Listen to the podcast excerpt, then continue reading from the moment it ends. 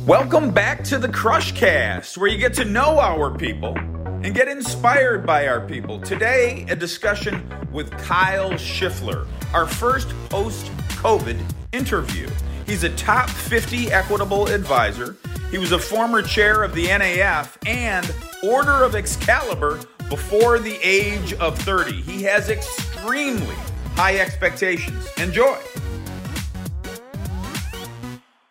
We're doing this recording May 20th of 2020. So we are 10 weeks into COVID.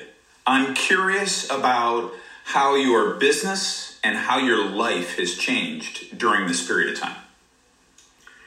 I have not been into my office once in seven weeks, which I, I would say that that would, that would have been a stretch to say I did Sure. that uh, pre COVID 19. But I did send our, uh, our team home saying, you know, be prepared for uh, working from home for a time period. Uh, they kind of thought I was going to be for two weeks and ends up being uh, seven plus weeks, and it'll probably be longer that we stay uh, and work remotely. So, you know, what's what's different? I mean, it's I think I have to work a little harder to make sure that clients are feeling the love. I mean, it's easy to in a client meeting in person to joke around and have fun, and they they know I'm you know wearing a suit, professional, and and I think they my clients appreciate that, and um, the visuals are easy.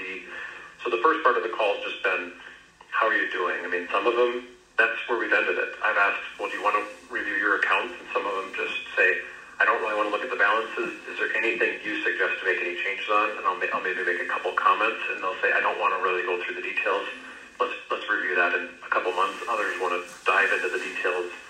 Um, so I guess I've just put in more thought than I ever had in the, in the past to make sure that that human connection and my caring, because it's you meet with me in person, I think it's just Yeah.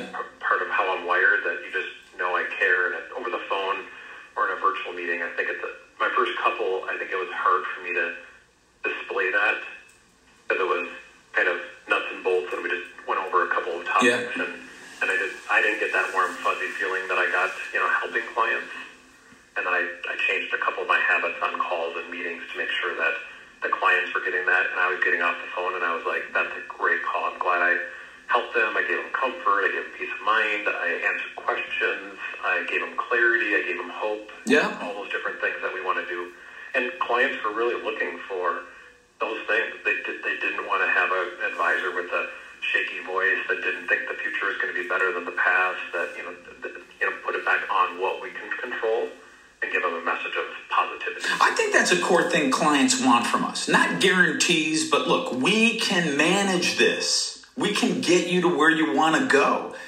Don't we want a client to hang up from a Zoom or, or a Skype with us and feel like, you know what, my advisor's all over it. I feel good about our plan. And that's what you deliver every day. Yeah, one of the probably the most insightful parts is as hard as the markets were, and you know, at the end of March, you know, there were some very ugly negative numbers on clients' portfolios or accounts, and obviously considered that pretty much everyone in the world, in some way, shape, or form, was affected by COVID-19, whether it's shelter in place or them being in an area that was very hard affected, or lack of travel, or whatever it is, loss of job. Um, going back to their, their plan in eMoney, I've always run very, very hard assumptions. So I always just say in the in the in the, in the planning world on the screen when I go through eMoney, we're going to plan for the worst. Very hard assumptions: low rates of return, high inflation, long longevity, which means you need income for a long time. But let's hope for the best. So I, I, I do a, a really hard Yeah. scenario to start, and then I do a what if.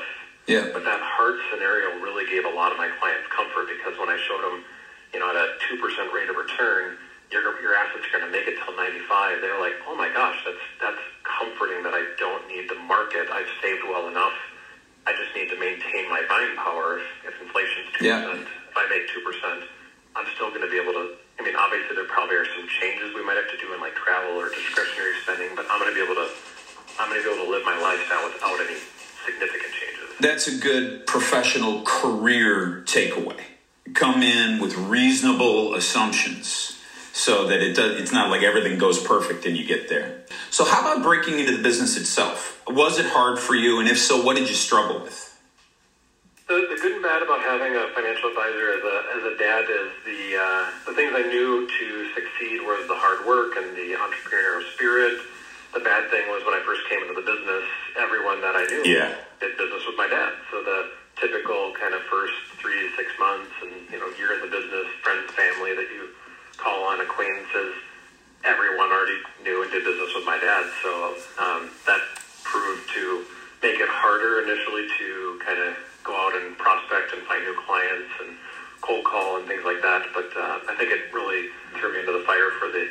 the heat to be on. It's not like I had six months, yeah. months of, of warm, soft, you know, introductions. I I had you know some hard calling test sessions, and I won some business clients over, and and, and luckily uh, continued on that. But it's it was a of I would say it's a blessing and a curse having a father yep. in business, cause, and I'd never take it back. I mean, he's been a wonderful mentor and friend. And so, when did things start to click for you? Where now you've worked from struggling to prospecting to it's working. Was there was it like a, a quick event or was it progressive? Yeah, there's an advisor when I first started, Rob Young, that uh, was kind of my nemesis. It was a great, uh, um, you know, rivalry. battle. The two of us, yep, a great rivalry and a battle to see who was going to be, you know, kind of top know, DSF in our branch. And uh, you know, he definitely made me work harder, push more, make more calls, you know, do more, you know, more work for my clients, and. Uh, well, and I've studied your numbers, and when you look over the last 10 years, it's astounding. It's continuous progression. So, how did, what do you attribute that to? Is that just how you're wired, constantly looking at improving? Is part of it your business mix? Is it the study group involvement? I'd say it's some different phases. I, I think I was adding just clients as fast as I could and to, to try to really help as many people as I could when I first started, where now if I look at you know bringing on new clients, I've definitely honed my client base into a very um, small group of you know caring individuals that I care a lot about. They care a lot about me. You know, we have a deep, meaningful relationship. I don't have a I don't have accounts. I have clients. All right, you're you're one of the top 50 advisors in the company. Your business grows every year. You consult with the EAG. I mean, you're just an amazing consultant, not just to your clients, but to our company. So, what drives you today? What is it that I know that you're incredibly goal oriented, but what drives you?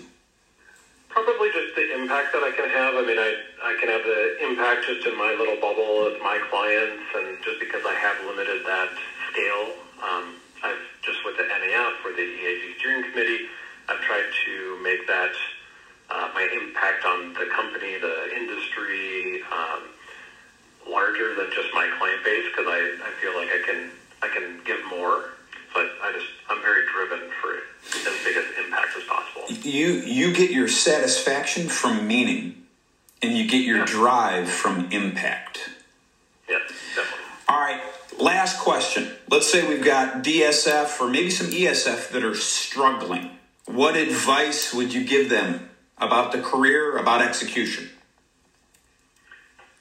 I mean, you make you make your own destiny. I mean, if you look at um, you know the life that you have, I mean, you you're you're the outcome of a series of choices and habits and daily things. You're you know the the four between your ears is controlling your destiny. So, you know, if you're having a bad day, if you're having a bad quarter, if you're not meeting your expectations, look look at your habits. Look at what you're doing, what you're not doing. I mean, it's all within your control. And um, one of one of the other mentors I had, Staley Gentry, years ago, yep.